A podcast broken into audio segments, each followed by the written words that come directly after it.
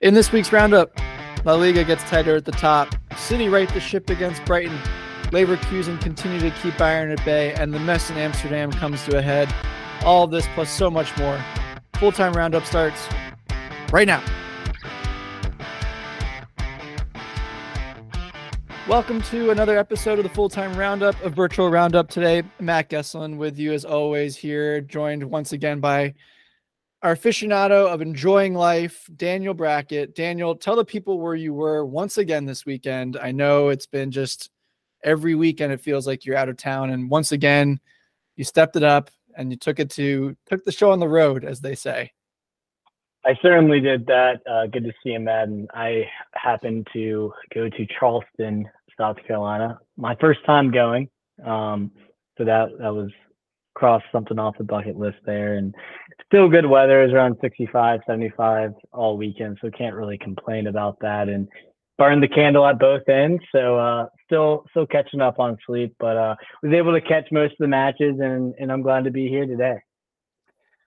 Well, of course, Charleston is one of the best cities in the U.S. If you haven't been, uh, highly recommend. Like you mentioned, that was your first time going. So again, if you can get there, check it out. One of the best food scenes, one of the best bar scenes, just great cities, old classic cities of the U.S. Um, of course, you know it's just like one of our favorite leagues that we talk about, the best of the best, the Premier League. Daniel, uh, highly recommend that as well. If you haven't been to a match, try and get there for that. But maybe not for a Manchester City game of late, but they did get back to their winning ways this weekend against Brighton. A big performance. Looked pretty ugly at the start there, Daniel, for Brighton after a quick goal uh, six minutes in, and then another one from Erling Haaland just before the 20 minute mark. But Brighton and De Zerbi ball settled in before half. Uh, thoughts on this one? And of course, there's some bigger implications here as well that happened later in the game that we'll get to. But just your your overall thoughts of City getting back to their winning ways. Yeah, well, I mean, I thought City was going to thump Brighton, and uh, after uh, a quick two 0 we were thinking, well, Villa put up what six, then this could get really ugly really fast. But uh, I mean, shout out to Brighton. They kind of responded well, and they they committed to the the their style of play and, and didn't back down, and were able to grab a goal back uh, with uh, Ansu Fati. So, a two one game, still a decent game. I I thought it would be a little bit more chaotic, but you know how City just liked to keep possession, kind of strangled the the life out of this match. But uh, and then the Akanji late red card did make it interesting. So and you know with with the injury crisis at City, some some players getting back like Rodri and KDB is back in training, but now uh, Akanji will miss next match uh, with the suspension. Yeah, thoughts on that? Uh, you mentioned the suspension, of course. Akanji getting that red card late in the 90th minute. Uh, you know, we saw 90 plus five actually, so almost at the at the final whistle. Did make for an interesting final minutes there for for for Manchester City. Brighton almost getting one and, and equalizing. But we talked about how important Rodri was when he was gone those three games. I don't feel. I, I don't want to speak for you, so obviously feel free to to chime in otherwise. But I don't feel like this Akanji red card will have as much of an impact as as Rodri. But uh, you know, it's a big loss. You mentioned some of those players that are hurt. Of course, John Stones coming back as well, but he wasn't full full fitness. Kevin De Bruyne, you also alluded to, did see him at the UFC fight, um, even though he was, uh, you know, getting back into form, but uh, still a little ways away. But an interesting time for City, but they do right the ship. They have Champions League football on the horizon on Wednesday. Uh, that's going to be a big one for them. But uh, any thoughts on you know any implications i guess or do you feel comfortable with the depth that they have at the back line? Yeah i was actually taking a look at the uh, squad as we speak. So i actually don't think KDB's back in training so i'm going to walk that statement back real fast. But uh, yeah i mean dias and ake come off came off the bench so they have sergio gomez at left back. Um, so i'm not really worried that much and, and city kind of right in the strip like you said. So uh, i guess i mean good to see if you're Pep Guardiola. And uh, I mean, you're still kind of fighting for that top spot. Yeah, you mentioned the top spot. Of course, we started with arguably the bigger game of the of the weekend between two teams that we're very high on. But there is a new team atop the table. The the tie there has been broken between City and Arsenal, and that is Spurs. Daniel, who literally just wrapped up as we were recording this, a 2 0 win over Fulham. Uh, Heung-min Son with the opener in the 36th minute, and then uh, James Maddison with the second in the 55th minute. Uh, boy, are they a duo! And can Spurs continue this this dominance uh, at the top? And of course, they're two points clear now of both City and their North London are rivals in Arsenal.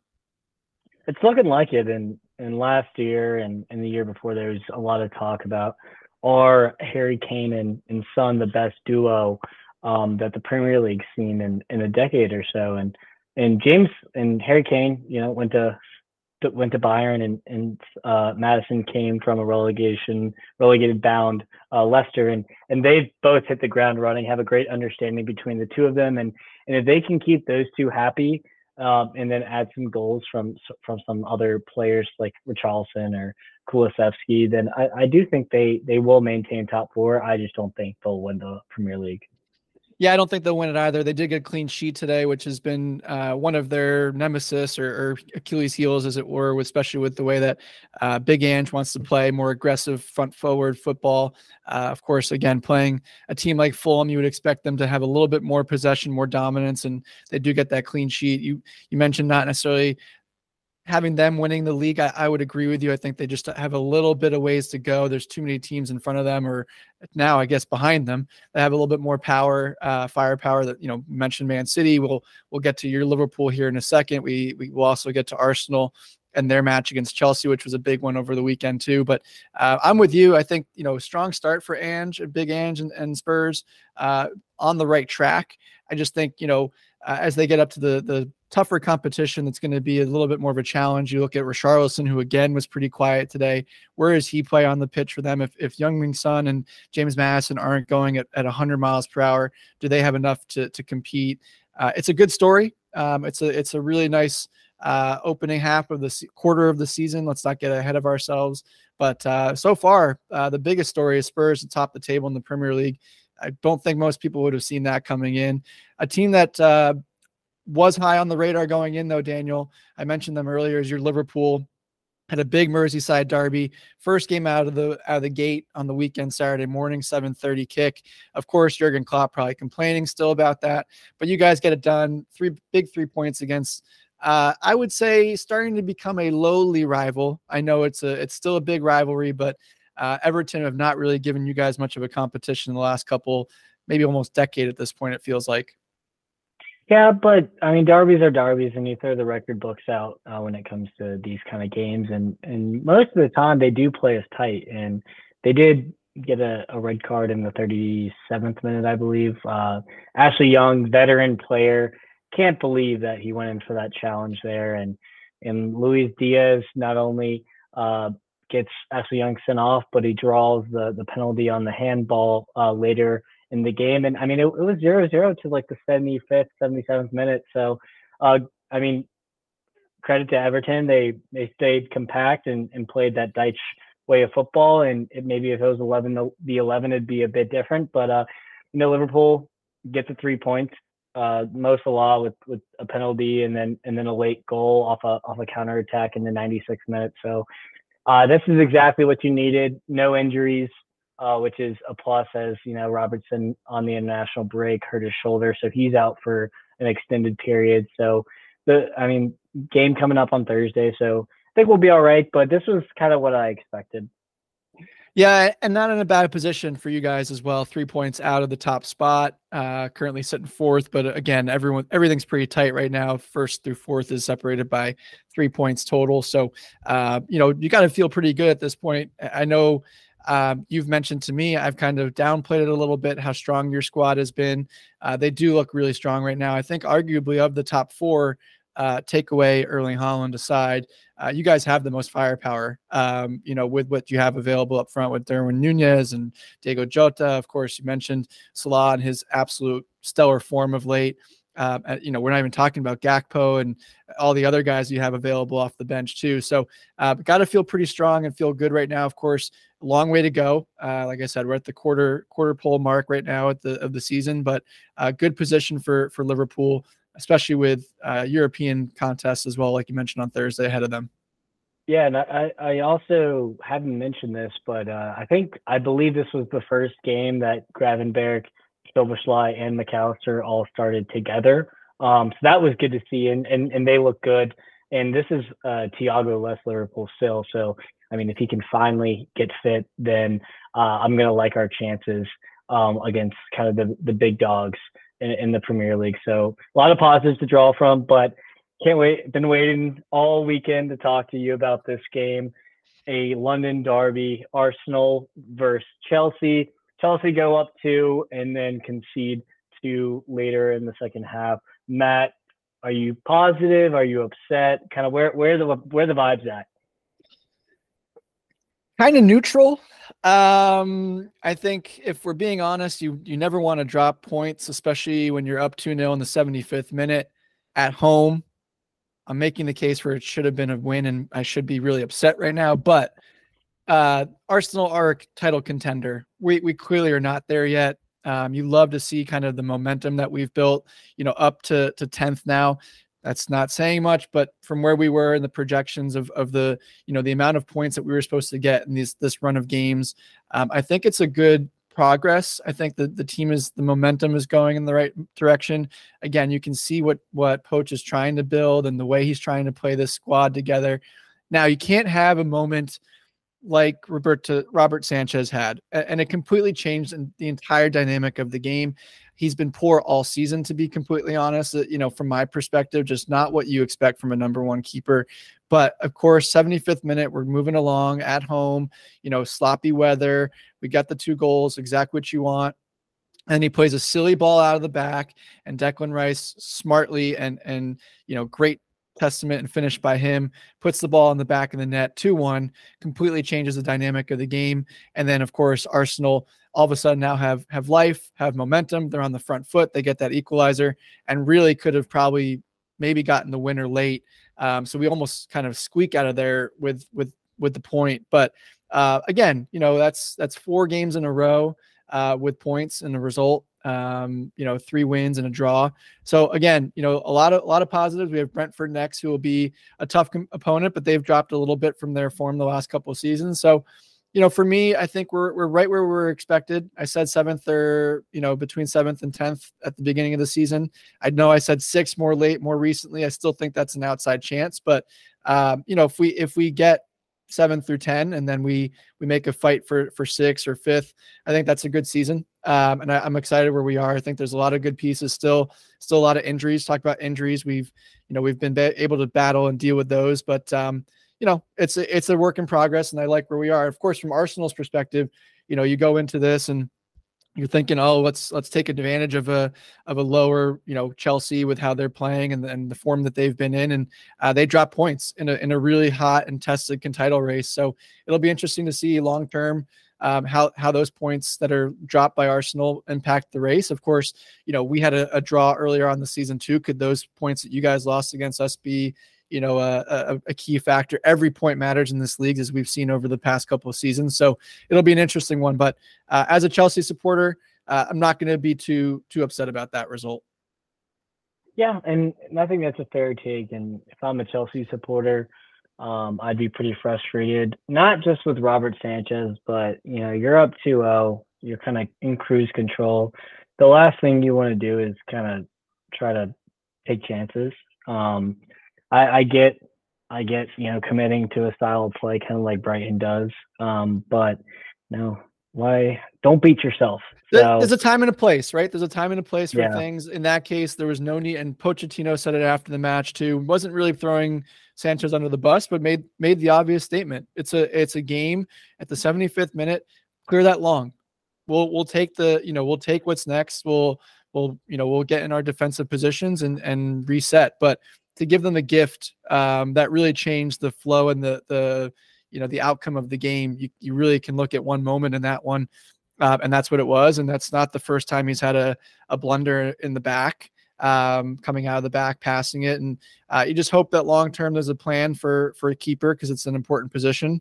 But uh, in this instance, you know, battle for two keepers. Arsenal had their issues with with Raya as well, and the way he played that Mudryk goal. Of course, all that that noise with Ramsdale and how Arteta is going to handle that situation. So, uh, you know, blunders of keepers in this one, I guess, is kind of the the top line story you can take out of it. But again, an interesting and and a really um, you know, a great dynamic, a great great kind of setup for the rest of the season for both teams. Another kind of area that you know we can dive into, Daniel, is some of those um, sleeper teams or, or teams that are battling for that, you know, that spot that I mentioned from a Chelsea perspective of sixth or seventh. Uh, you know, Aston Villa, who took on a, a, really good David Moyes West Ham team this weekend, and boy, did Aston Villa just put the hammer down, and they kind of made mincemeat of West Ham in the end of it, didn't they? They absolutely did, and I've been very high on on Aston Villa all year, and uh, I absolutely love Unai Emery, and uh, this is his 11th straight win at home when it comes to to Villa, and and they sit fourth, I believe they sit fourth now. So, hey, I mean, we we were kind of talking about this in the preview, and and we weren't sure how this was going to go. I think we both, I think I said draw, and you said Villa to win, but uh, I mean, I did not expect them to win in this fashion. Um, Douglas Luiz with with two goals, and Ollie Watkins continues to shine. And uh, will he be at Villa for for longer than than the season or longer than January? We will see. Um, but yeah, no. If I'm if I'm a Villa fan, I'm I'm absolutely soaking this win in, and uh, I'm really you know hoping to make a run in in the Europa Conference League and and get top four uh, in the Premier League. Yeah, you mentioned Ollie Watkins. What an absolute rise he's had from you know uh, kind of a journeyman, and now all of a sudden going to be a really top player, and not only in the Premier League but potentially where he goes next. Of course, started at Brentford before they were in the Premier League, and now um, you know shining at Aston Villa. You mentioned is he going to be on the move? I think it, there's a lot of teams that are interested in him. He's a goal scorer that's starting to find form. Uh, of course, we've seen the price tag for some of those players. It'll be interesting. Of course, you mentioned Villa move up the table. They they're right behind that top four and fifth, uh, point back from you guys. Uh, but West Ham, who've been you know kind of battling all all season right there. Of course, they have European football. They gave Newcastle a match. Uh, they dropped down into ninth. Daniel, any concern from David Moyes' team, or is this kind of what we expected from them? Up and down, not really sure what they're going to be. Uh, more of that, you know, really true upper mid table team or or do they have a run in them with the talent that they have on that squad to really push for fifth or sixth place. Obviously we just saw what happened when they played the team that was fighting for fifth but you know again long season ahead. What, what's the outlook for them? They got talent no doubt about that but uh i mean Moyes has refused to start mo kudus um, which is kind of a puzzling one. He's kind of been uh, their best player other than maybe james ward-prowse and and um Paqueta, but if if you have you know Kudus on the on the wing and, and James Ward-Prowse, Edson Alvarez, and um, Paqueta in the middle, and then you know Michail Antonio up top, that's a pretty solid top like five attack. So I think uh, around top, I don't know, say top, a top ten, probably outside the top six with European football. But I I, I still think they're a good team, and and they give good teams trouble most of the time. That's why I was. I think this is more of an outlier uh, and more, you know, it's an away game against a great coach. So I'm not pushing the panic button on West Ham yet, um, but they are kind of a yo-yo team, and and you don't know what West Ham you're going to get.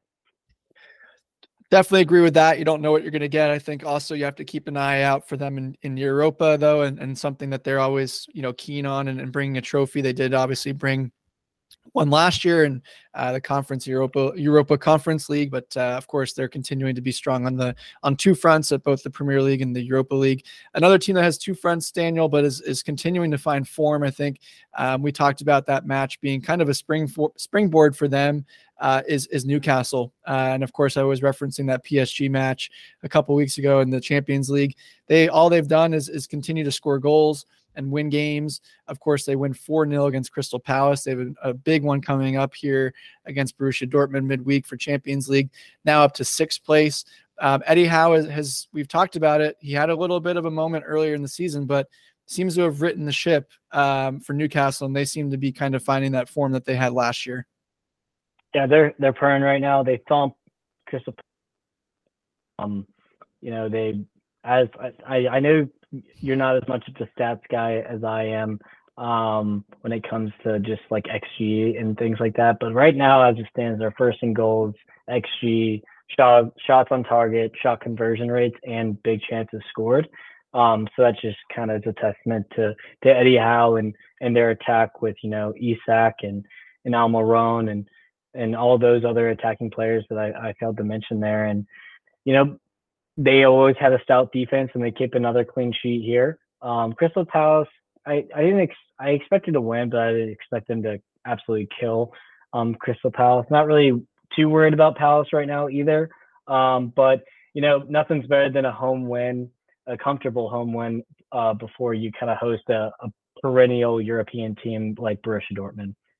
Yeah, and of course, Crystal Palace kind of sit where they, you know, just to touch on them a little bit, sit probably where they're going to end up in, in 13, 14th place. I don't think, like you mentioned, any real any real issue with the bottom, but um, you know, a team that you never you never want to put uh, light against. Uh, they can always surprise you. Of course, any Premier League team on any weekend can really take you out, but uh, not too much to really look at other than you know kind of just being being there and, and watching Roy uh, parade up and down the sideline. Uh, I think he's about 80 years old now and just does not want to leave. But, uh, you know, I think Newcastle, like I said, they've, they've written the ship. They've kind of found that form, uh, starting to progress and move up the table. A team that, uh, on the flip side, Daniel, uh, that has kind of still maintained, but uh, not necessarily finding great form. Um, Manchester United, who get the win against Sheffield United. Of course, Sheffield sit bottom of the table with no wins uh, one point as a draw, but they um, they did not look good against against Sheffield. They had a, a tough start. Of course, we cannot uh, talk about Manchester United this week without talking about the passing of Sir Bobby Charlton, one of the greatest players to ever grace the football pitch. Uh, was part of the last World Cup winning team for England in 1966, Ballon d'Or winner. Um, so one of the greatest, again, like I said, to ever play the play the sport uh, played for Manchester United for, I believe, 15 years. Uh, and of course, like I mentioned, one of the greatest to, to ever do it. So uh, a somber day, somber weekend um, for them. Of course, they get a, a, a big three points though in his honor. Uh, you know, again, like I mentioned, outplayed for the first 25 minutes. Scott McTominay comes and arguably saves the day, gets the opening opening goal, and then uh, you know Diogo Dalot with a with an absolute banger to win to win the three points for them. But uh, not a not a strong performance yet again for Manchester United. Yeah, they're kind of just skating skating by, and they continue to do so. So it should be interesting uh, when they when they do play midweek.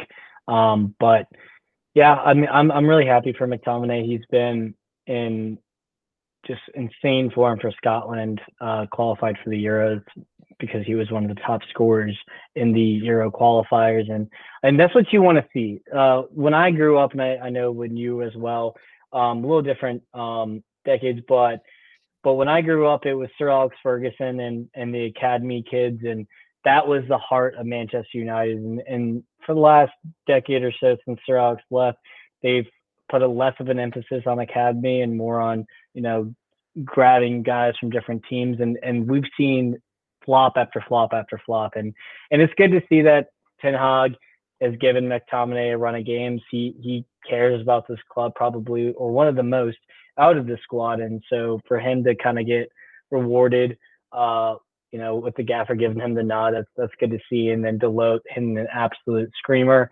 Couldn't believe it himself. So he had to check the pulse for the celebration.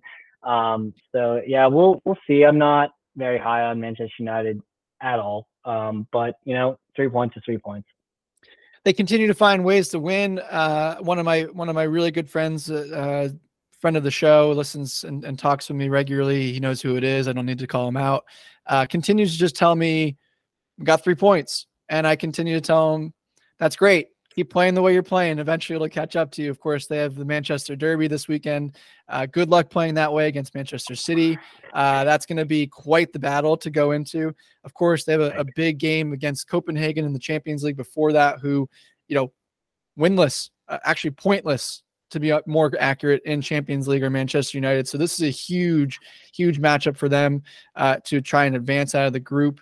And then, of course, like I said, the Manchester Derby on on Sunday. So a huge week for Erik Ten Hag, not only from a, a points perspective, but play on the field. Um, you know, how is this gonna? How is this ship gonna look after this weekend? Is really gonna, you know, start to kind of take shape for for this team. But uh, again, all they do is continue to win and uh, and get three points. And uh, teams that aren't winning, though, Daniel, there are a bunch of them. We've already taught it, touched about Sheffield, who have not won yet. Uh, Bournemouth loses well to, to Wolves, have yet to win as well themselves, uh, sit at three points with three draws.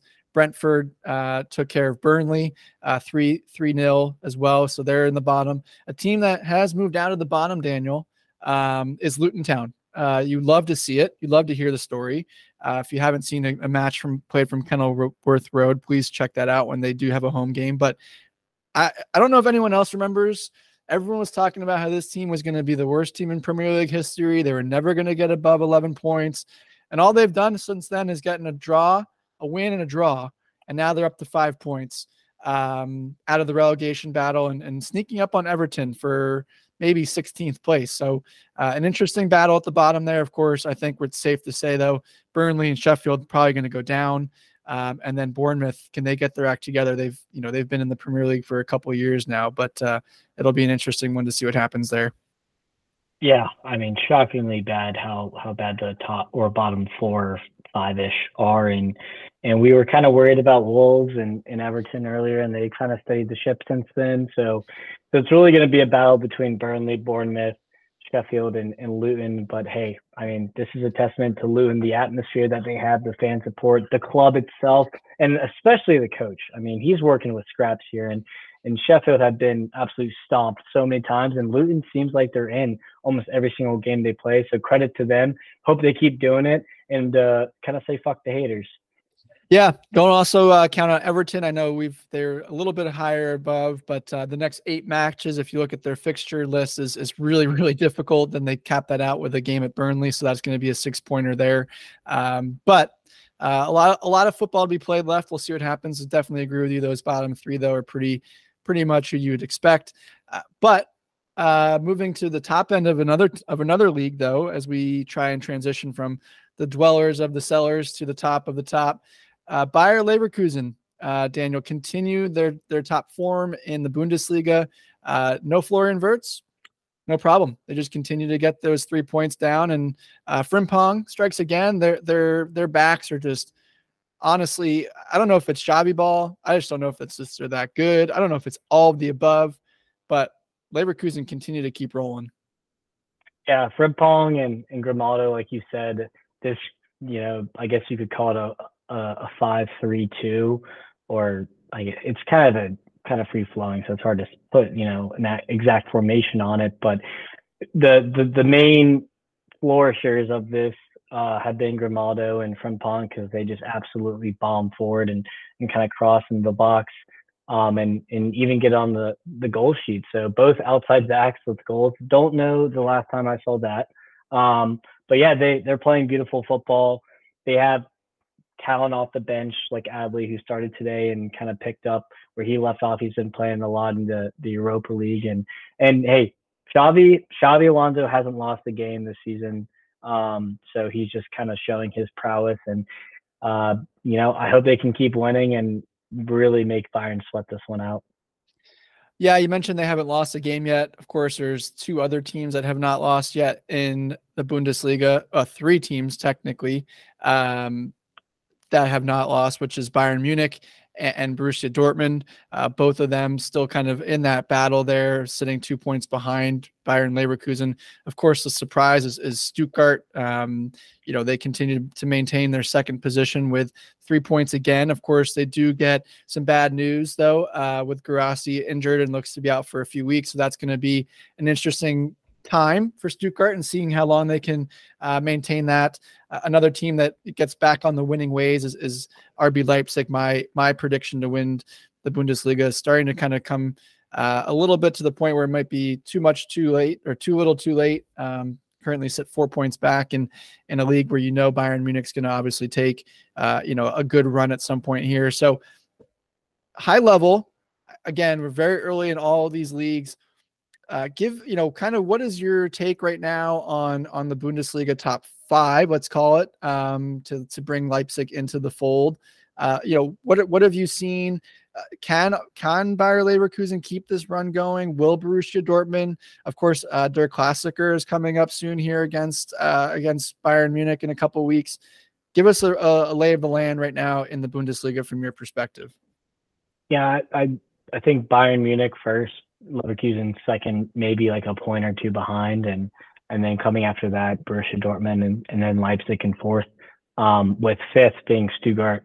Even with a Guirassy injury with 14 goals, um, Deniz Undav, who's kind of come in late in games, has kind of you know picked off where he left off Brighton uh, last season, and he's looked pretty good. So maybe he can fill that void. I don't know if he can fill the void as much as Guirassy has, but um, you know, I mean, he Guirassy went off pretty early after scoring that first goal, and, and they scored another two after.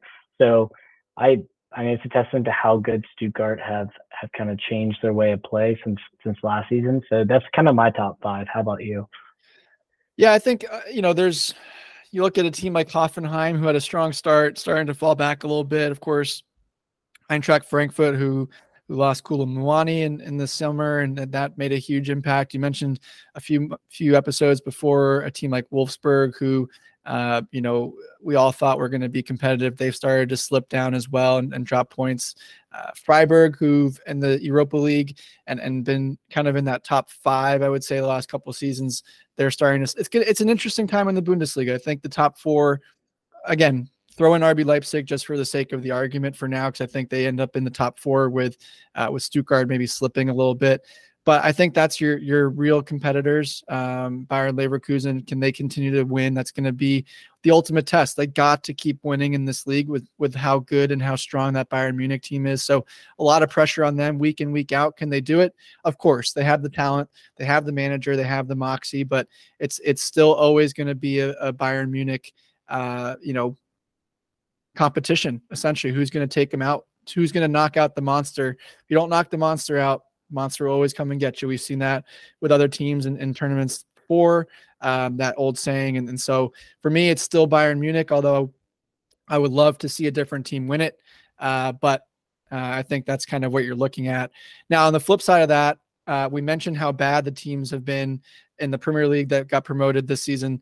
The flip side is that these teams that have been promoted to Bundesliga, uh, Darmstadt, Heidenheim, uh, who was the third? That's it because Stuttgart beat. That's right. That's right. Playoff. Yep, in the playoff. Yep. Uh, they've they've been fantastic, Daniel. Um, as far as promotion teams, and and they're pretty clear right now.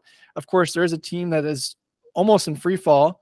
Uh, Union Berlin, who were the the darling last year, and they sit in you know fourth from the bottom. Uh, what a story that this could end up being where a Heidenheim or a Darmstadt is is higher in the table than Union Berlin. Yeah, very surprising, and it only gets worse when they have Champions League ball. They will crash out, so that might you know help them. But they've really struggled, and they do have some talent on that team. So maybe the the coach is on the hot seat here, and, and that could help a change in in coach and kind of reignite the boys. But uh, I mean, with a historic club and a great story, uh, I would not I would not want them to be relegated. So I'm I'm I'm rooting for them, but uh, I think it does get worse for them um, midweek against Napoli. Yeah, we mentioned uh, their stadium again, one of those fantastic arenas and and uh, venues in, in all of sport and, and European sport, like I mentioned for Kenilworth Road. So if you haven't seen a home game for Union Berlin, try and check that out, whether that's in person or on television. Of course, another place that is um, iconic and, and one of the, the cathedrals of football, Daniel, is the Bernabeu, uh, where Real Madrid play. And uh, they had an interesting weekend this weekend against the Sevilla team, who uh, you know had a, a, former Real Madrid star on their roster, uh, and Sergio Ramos, of course, and uh, got into a little bit with with Vini Jr. and stirred it up. Of course, typical wouldn't be a, a, a game with Sergio Ramos if there wasn't some kind of altercation or red card. No red card in this case, but uh, they get the they get a draw against Sevilla, uh, which is a pretty big. Um, it's going to happen. They weren't going to win every single game. Uh, they they drop points here. Barca wins, and so they close the gap there. El Clasico is coming up on the weekend uh, after the the Champions League games for both teams. Uh, thoughts on on of course, you know, there's other teams that we'll get to here in a second, but those two are the two teams I think that you know push the needle in, in La Liga and are, are the teams that you you always think about uh, what are your thoughts going into El Clasico? We'll definitely cover it on Thursday as well. Uh, for those of you that weren't listening, we'll have a, a preview show on Thursdays going forward, which will give you predictions and and Daniel's best bets. So we'll cover that more in depth. But just thoughts on on the weekend's matches for both these teams, and then of course going into that one on thir- on Sunday. Absolutely, and you know I was Sevilla were kind of worried. We were kind of worried about Sevilla at the you know first five six weeks of the season, and they've kind of bounced back since then. And this is a huge result for them, especially at home. Um, getting getting the win. It, it was a scrappy win. Uh, Real Madrid probably should have should have won. I'm surprised there wasn't like a 97th minute Bellingham winner. Um, but you know, it's not the worst thing. A point's a point for for Madrid here, and and it's going to be interesting. They also are struggling with injuries, so their their bench looks very light, um, kind of like Barca's did. So this El Clasico might not be the you know the most star-studded El Clasico we've seen in, in recent years, but it still is always a, a great fixture to watch and to enjoy, and and maybe some stars kind of come back to health before this. It's going to be a lot of game time decisions for both, and and it should be interesting. Um, do you have any other commentary in regards to the Madrid Sevilla fixture? It, it, was an interesting one. I think to your point, I was expecting Jude to put on his cape um, and get them the three points, especially you know the way he the form he's been in. Uh, but uh, again, like I mentioned, you know Sevilla they're they're moving slowly up the table and uh, you know getting points here and there. Of course, they have a game in hand on everybody, along with uh, Atletico Madrid for their game being canceled earlier in the season but you know, it's it was going to always be a, a fight. Um, that that Sevilla are have been perennial teams in, in La Liga and always given everyone a, a, good contest. I think the bigger story for me um, is the Barcelona three points, the way that they grabbed that against Athletic Bilbao and, and got a you know a, an 80th minute 80th minute winner again. It seems like all they do is kind of find a way to to put up three points in the end. Uh, and of course, it was from a 17 year old who had his second touch, literally his second touch, and the ball goes in the back of the net. So, okay. uh, you, know, how, how, how is this going to evolve going forward? You're talking about a 16 year old and Lamine Yamal. You're talking about a 17 year old and Marc Guiu. You're talking about an 18. I think he's 19 now, and, and Gavi. Pedri is not even 21 yet. I mean, you're looking at a bunch of youngsters on Barcelona that are really kind of taking over. And uh, and you mentioned earlier about uh, Manchester United and and and the academy kids, and of course Barcelona and La Masia is known to be you know producing kids left and right, and and you're starting to see that again. I think part of it was the the financial situation that Barcelona is in, but also recognition of saying, hey, we gotta get back to our roots, and it's a it's a good one to see, and uh, they're moving up the table, and, and it's going to be an interesting El Clasico, uh, no doubt about it. Like, like, I said, we'll cover that more on Thursday, but uh, a, a really really interesting time in La Liga. Uh, a team that is is the real deal though that's behind them is Atletico Madrid. Uh, I mentioned that I think that they still are the sleeper team to win this league. They they're two points behind Barcelona, three points behind Real Madrid with a game in hand right now. Uh, like I mentioned before, so they're you know they're right there. Um, and, and, you know what you're going to get for them. Uh, they come out of a, a really hard fought game against Celta Vigo and get and get that win. Um, and so it's an, it's going to be, you know, a fight to the finish here uh, in in La Liga um, for the long run. Absolutely, and and like you said, that Barca's three points that was that was gigantic. I mean, they they leaned on the kids big, and uh, the kids have delivered. Um, I mean, I just don't know how much how much longer they can keep doing that for. So that's the thing, right? Is how long can they do it? Yeah. I mean, that's that's really what you're looking at. You know, how long can they hold the fort down until Lewandowski comes back and De Jong and uh, Pedri, of course, is more of a seasoned player, I would say, but still Rafinha. Uh, who who else? Are, I mean, gee, in the back, Koundé, uh, Araujo. You're looking at you know key players that they're that they're that are down. Of course, João Felix steps in and João Cancelo comes in, and they've looked great, but uh, it's going to be, you know, how long can Xavi finesse this magic?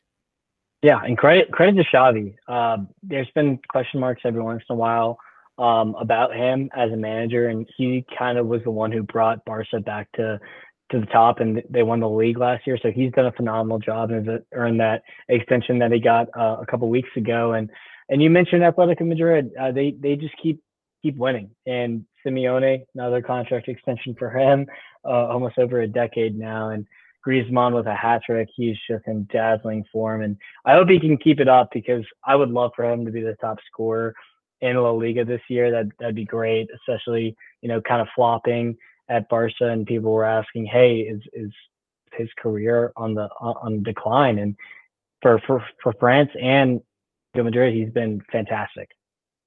Yeah, and, uh, and there's one team that we haven't talked about, but uh, I want to get to them here right now, real quick. Is Girona? You know, we talked about whether they're going to keep up with the with the pace, and and they seem to be the real deal right now, Daniel. The other thing that's in their favor, I think, from a top four perspective, is you're starting to see a gap from the top four to to fifth and down. Right, like I mentioned, Atletico Madrid has a game in hand, and they currently sit four points ahead of Real Sociedad in fifth. Arguably, you know, Barcelona six points. So that's two games essentially that, that would have to be covered from Real Sociedad and anybody else below them. And so Girona, yes, it's a great story.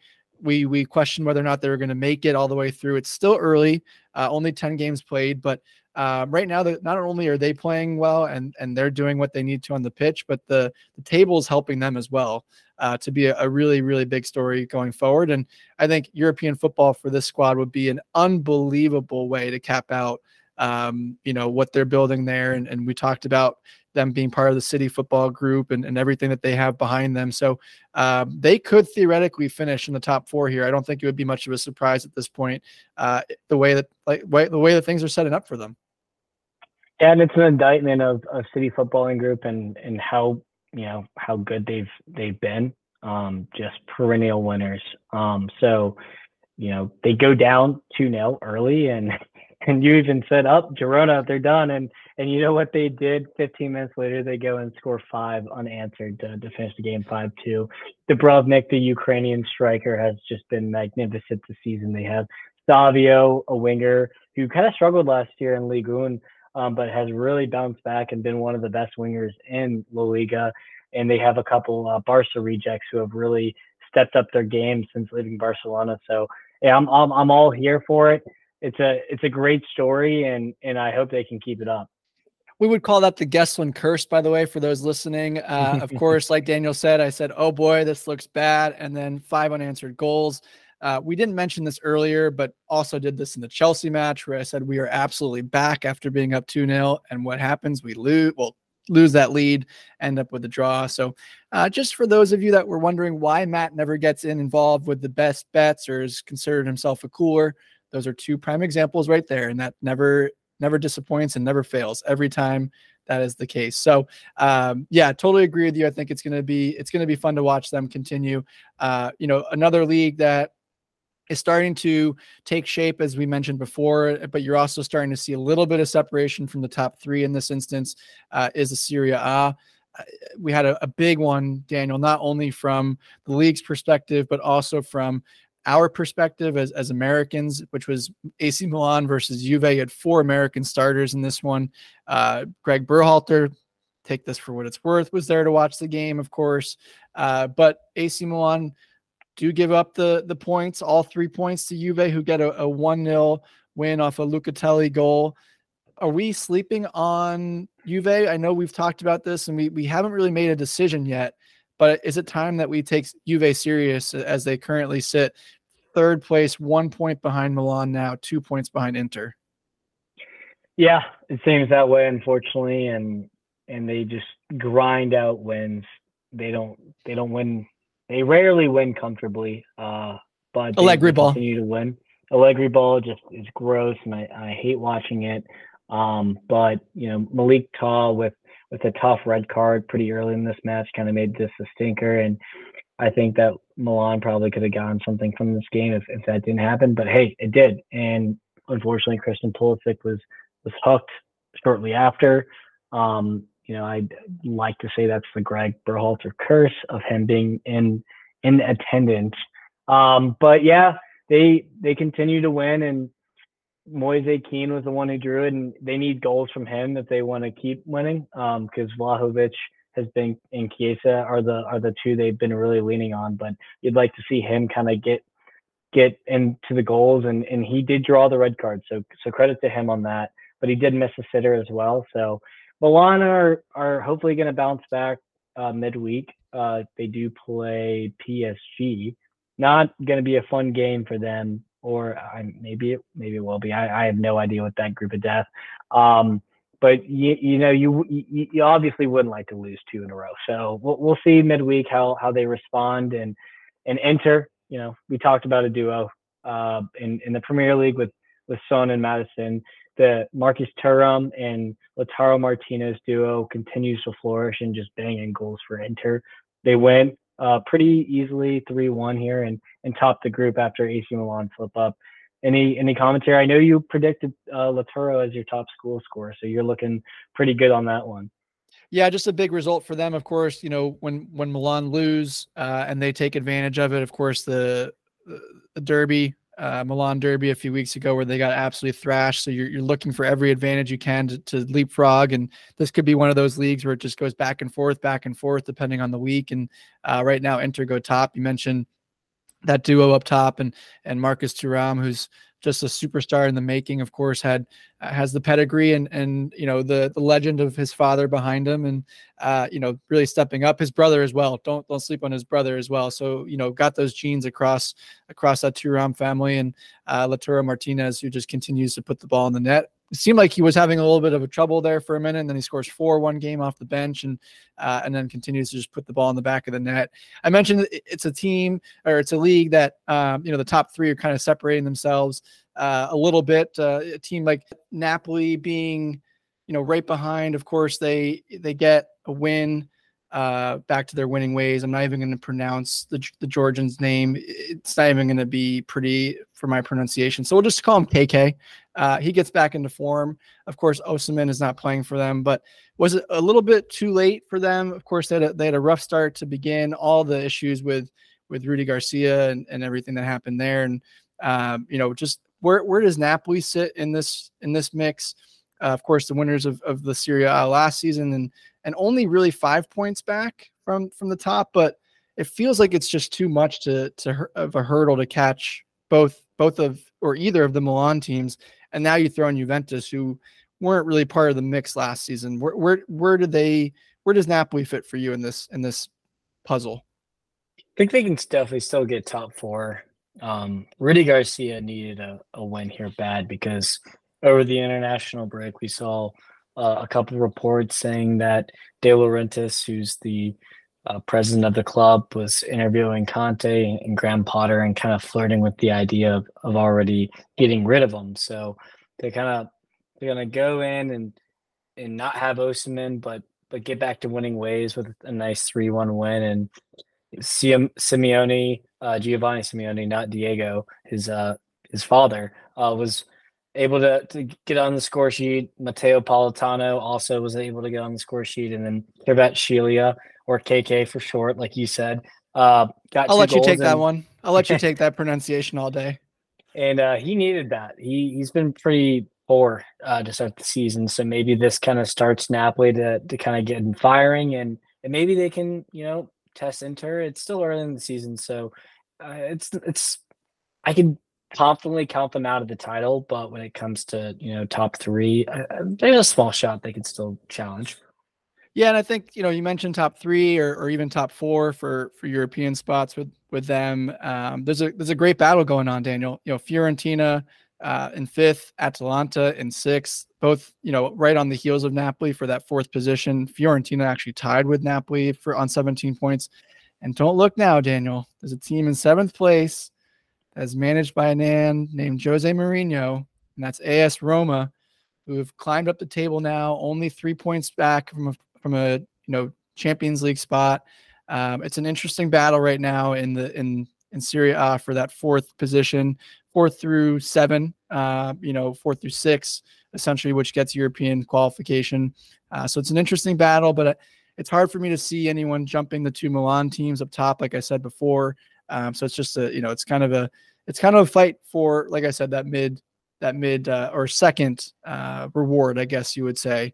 Uh, but a, a, team that is also not uh, at the top of the table, which we thought were going to be fighting, and, and they certainly are fighting, uh, is PSG. Daniel, they're currently third place. Mbappe looks to be back in form, um, but Monaco and Nice still continue to kind of give them a challenge at the top there. And, and Monaco sitting currently atop the table with 20 points, Nice in second place with 19, uh, PSG, like I said, third place. So are we going to have a, a race here in Liga or is PSG going to eventually just kind of move and maybe maybe a little bit slower this season than normal, but are they going to slowly move their way to the top and then take off away and, and kind of drive into the sunset.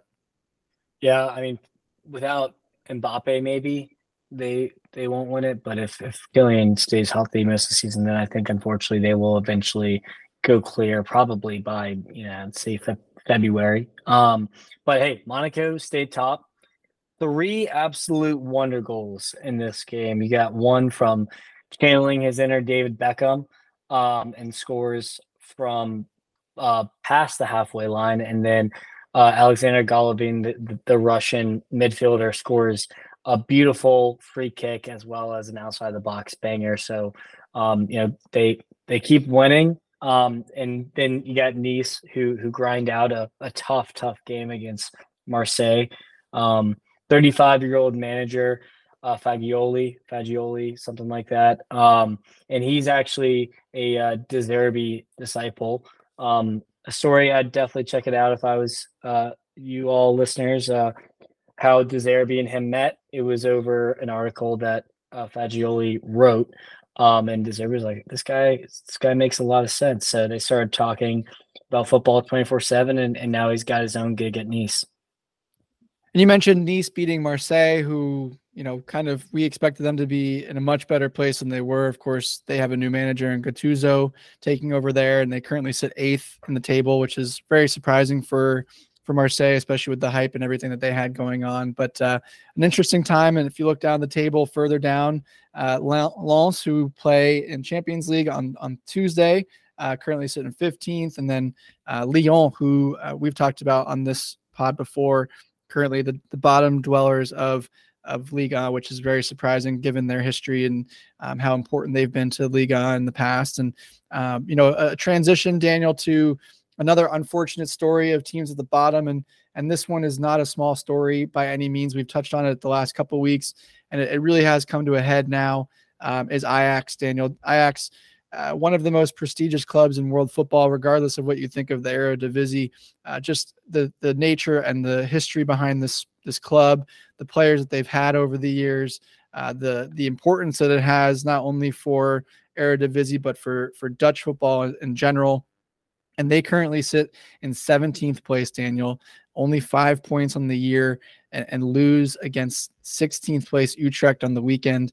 Um, we talked about the fans and, and abandonment of games, and and you alluded to it at some point a couple weeks ago that the manager was probably going to get fired, and, and, that ultimately came to a head today. Um, Maurice Steijn gets gets let go by the club, and uh, this is a really really dire situation for Ajax. And are we looking at one of the most prestigious clubs going down in a league that really they should be and have been uh, dominating over the last uh, as long as I've watched football. So I, I don't know. I don't know if there's a bigger story if they go down than, than this. Yeah, I don't. I don't think they'll go down, but they're they're sure as hell not going to be top four, top five uh, of the Eredivisie. And with the with the coach, you'd hope they get the new coach bounce and and that gets them on winning ways. They are still winless without Mo Kudus, and I I imagine they will make some some signings in January to steady the ship. Um, so not what you want to see. This this bad season could be pretty catastrophic for their finances. So they might not be as good as people want them to be. Uh, you know, long longer term, like two three years out. Um, so maybe you see a PSV and then AZ Alkmaar and a Feyenoord kind of take Ajax's spot as a perennial top three, and we'll we'll keep you updated with that with that story as as it kind of goes on this season. Yeah, you mentioned uh, PSV and, and AZ, Alkmaar, and Feyenoord. Of course, all three teams win this weekend. PSV sits atop the table 27 points. AZ currently second with 25 and, and Feyenoord with 23. So an interesting little battle that they've got going on there. Of course, Eredivisie's been pretty competitive uh, the last couple of seasons as well. So it'll be an interesting one. And, and again, we'll keep you posted on this story from from Amsterdam and Ajax and, and what happens there. Uh, you know, we're not reporting anything. We're not reporters by any mean, but uh, just kind of, you know, you keep a little thought out there, and uh, who knows if things go bad at, uh, depending on who and when Amsterdam fill that role, uh, depending on how things continue to unfold that Manchester, could Erik Ten Hag consider going back and, and being the savior to his old club. Again, nothing concrete or anything written about that, just more of a, a thought in my head. And, and could that be a, a way out essentially for Erik Ten Hag to to get out of the the issues that have been going on and, and everything that's been around Manchester United. So uh, we'll keep that going and we'll keep you posted. But uh, one of the things, as we mentioned before, with with our new show on Thursdays, uh, where we'll be covering the previews and, and more focused on Daniel's best bets. Of course, this week being a little different with Champions League and Europa League on, on Tuesday through Thursday. Uh, we'll have some more time to cover a few other leagues. Uh, one of the leagues that we do want to cover, which is uh, close to home, close to our hearts, uh, here in the States is, is MLS, of course. Uh, we had decision day on Saturday, which was a huge, huge uh, day for, for MLS football. Everyone played at the same time, uh, East Coast games and then Western Conference games. Uh, a lot of nail biters, a lot of teams uncertain what was going to happen to their fate if you were on the bubble. Uh, but Daniel, there are games to be played on Wednesday for the play-ins. Essentially, a wild card game, one one play-in game. Uh, so in the East Coast, you'll have Charlotte FC versus NY Red Bull. Uh, follow and check out Charlotte, Soccer Show for all things around this one. Those guys are two of the best in the business. They cover everything around Charlotte FC, and they'll get you ready for that one if you're a, a Charlotte FC fan or even a, a, New York Red Bull fan. Uh, in the Western Conference, you'll have Kansas City uh, perennial team that uh, usually makes the playoffs, and they squeaked in at the last day, beating Minnesota, and they'll take on San Jose Earthquake in their play-in game. Uh, the two winners of these two games, respectively, will take on Cincinnati in the East and St. Louis in the West, the two top seeds for their respective conferences. And then you'll have a full slate of playoff games as well for, for the rest of the playoffs in MLS. They are best of three, Daniel, uh, which was something I found out today. So uh, an interesting dynamic there. Best of three for MLS. Of course, why would we do either single elimination or aggregate? We like have to be series? different. It's a series, best of three series. Uh, playing games are, are one single elimination on Wednesday, and then you go into playoffs. So uh, typical typical U.S. Uh, playoff system. You know, got to keep it regular. I don't know if I'm with that, but me uh, neither. We'll find I, out. We'll find I, out. I do have to ask you real quick. I know you're not as much of a Charlotte FC fan, but you're from New York. That would make you a, a Red Bulls fan, right? Oh God, please don't say that ever again. no, I am a New York City FC fan, sir. Unfortunately, we did not have a good decision day go our way. We were one of the teams that could have been, but uh, no, I will never let you tell me that or never let you put that on my name. Uh, I am a founding member of NYCFC. Thank you very much. Uh, we had season tickets for a long time, but uh, a poor year for us. Uh, MLS champions a couple years ago. It's been a little bit fall from grace, but it's okay.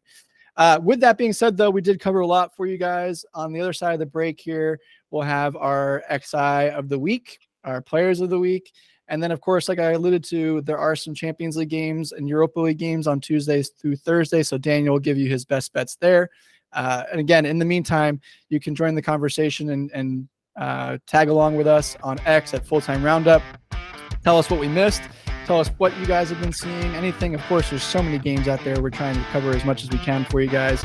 Also, download the podcast wherever you get your podcast. Leave us a five star rating and a follow. That would be great. It goes a long way. And like I said, on the other side of the break, we'll have some more soccer for you. So we'll be right back.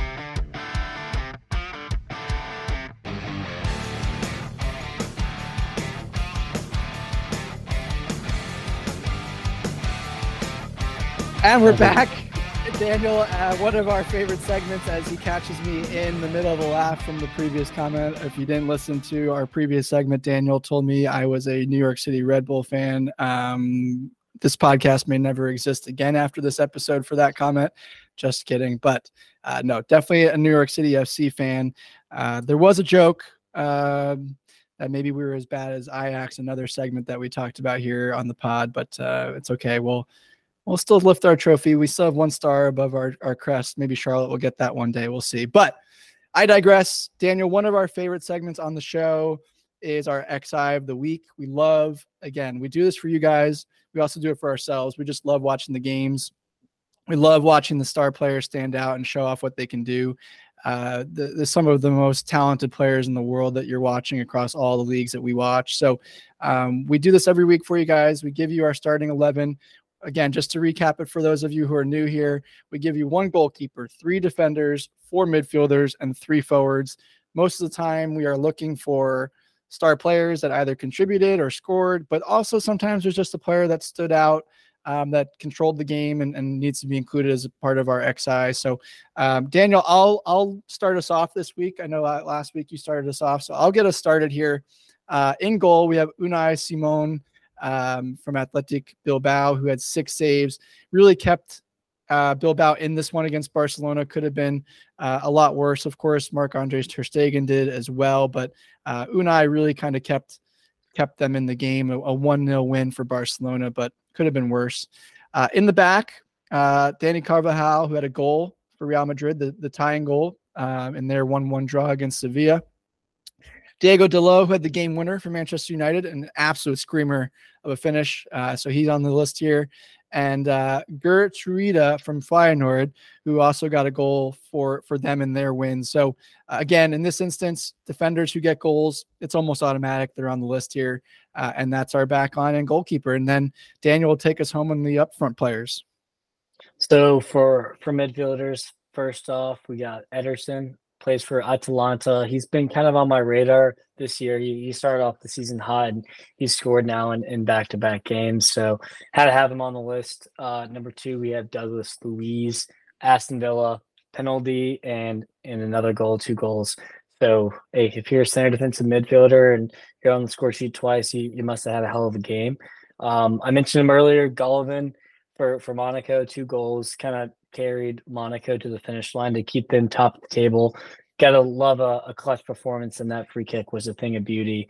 Um, but I can't really tell which goal was better, honestly. Both were from outside the box, and he he, he has a habit of doing that. And then fourth, uh, Goretzka, one goal, one assist.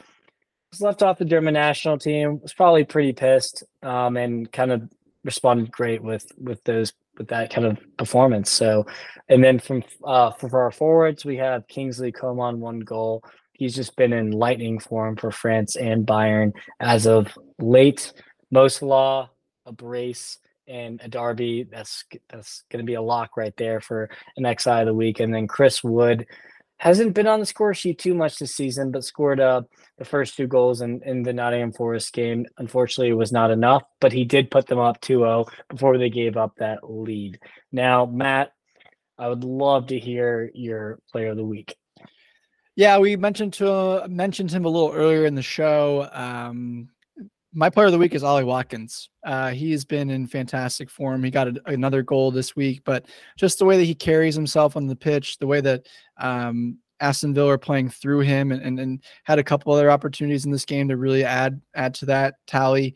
Um, for me, you know, we mentioned just his his meteoric rise in the last couple seasons. Um, kid's a baller. Um, you really can't say much else, and he's showing it off right now. And so he's my player of the week. I know, Daniel, you went more for Flash. Uh, we didn't include this player on our XI of the week, and, and and mainly because you chose him as the player of the week. But this guy has just been, and I'm not gonna, I don't need to tee him up anymore for you. He's been fantastic. Uh, maybe the best player in the world for arguably 18 months now, in my opinion. I that's not that hot of a take. Um, but yeah, Antoine Griezmann, hat trick hero for Atletico Madrid um, to kind of keep them in that top three. Uh, hasn't.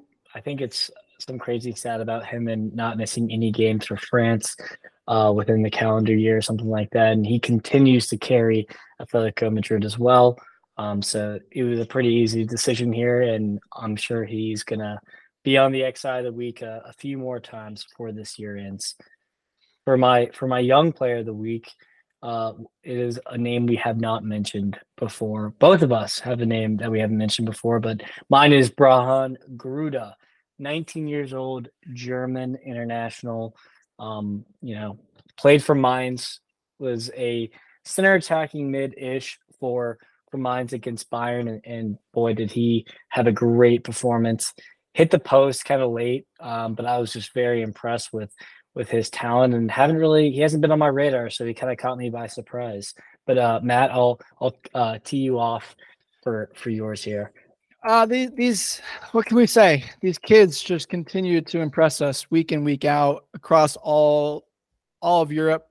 But Barcelona just has the kids that continue to impress the most. I, Lamine Yamal has been one of the players I've continually put on my young player of the week. This week it's Marc Guiu, 17 year old, gets the game winner. Literally his second touch off the bench.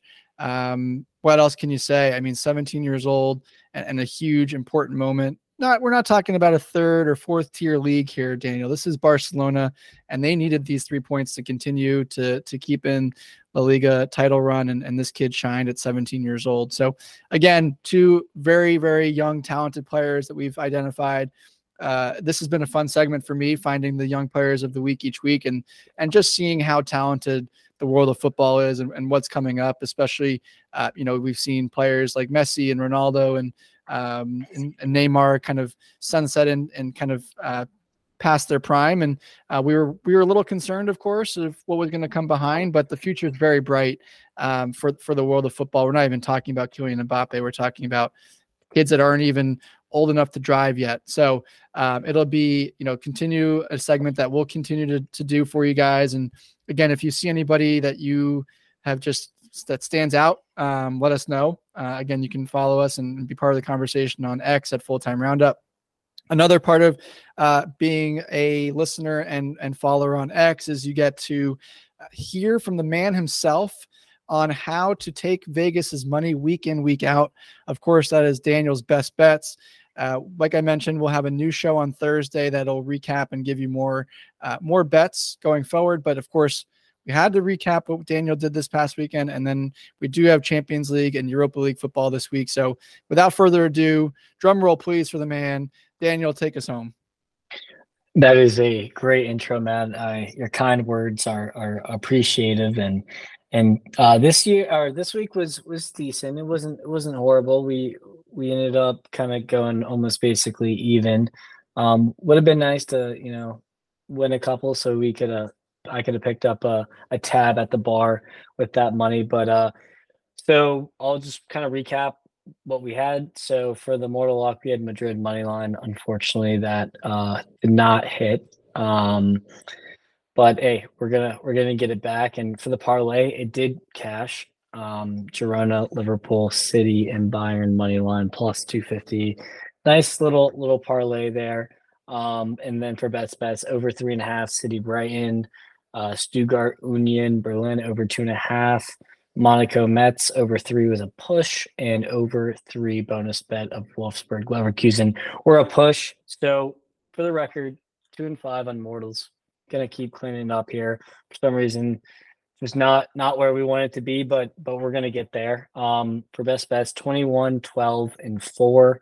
Uh, four being pushes, so still a really good winning record there, and and uh, a six for seven on parlays. So that's been the most profitable part of the business here. And we're up 23 and a half units.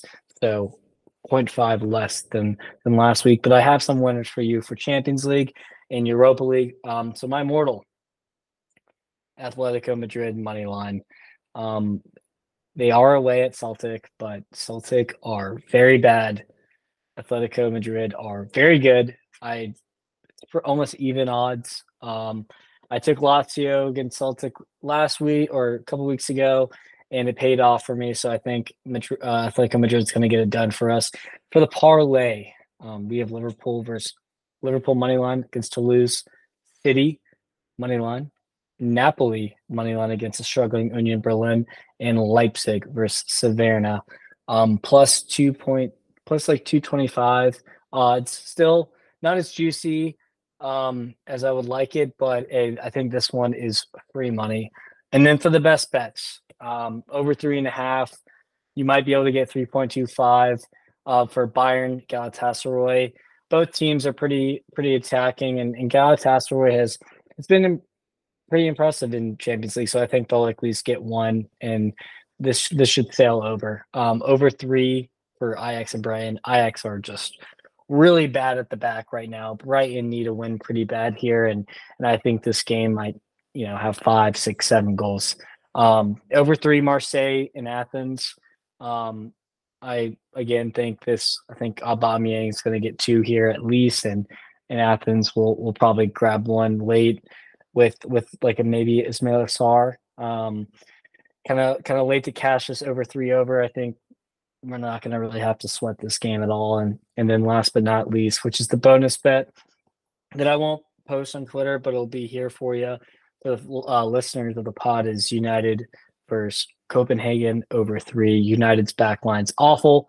Casemiro will not be playing, um, so it's going to be interesting to see who Bayern start um, in the midfield, and, and they've been pretty leaky all year. So I, I'm pretty confident about this one as well. Bucket. Well, Daniel, uh, I know we mentioned it last episode that we were anticipating and ready for it to be back. It felt good to have games back. Of course, we mentioned some of the games that are upcoming already in your best bets. Uh, that'll be here tomorrow, um, and then they go. The games run through Thursday, and then we're back to domestic games on Friday. So it was a nice break, but um, it never ends. It feels like it never ends. Uh, of course, like I mentioned a few times, we'll have a, another show, a prediction show for you on Thursday. Uh, and if you miss any of Daniel's best bets, you'll be able to at least get um, some domestic games for, for the weekend there. Uh, but if you need the, the Champions League games, those will be on X. You can follow us there at Full Time Roundup. Or if you just listen back to this episode, uh, feel free to, to do that as well. Or any episode that we have, they're all available for you on wherever you get your podcasts. Don't forget to download, subscribe, and leave us a five star rating. And we will see you back on Friday.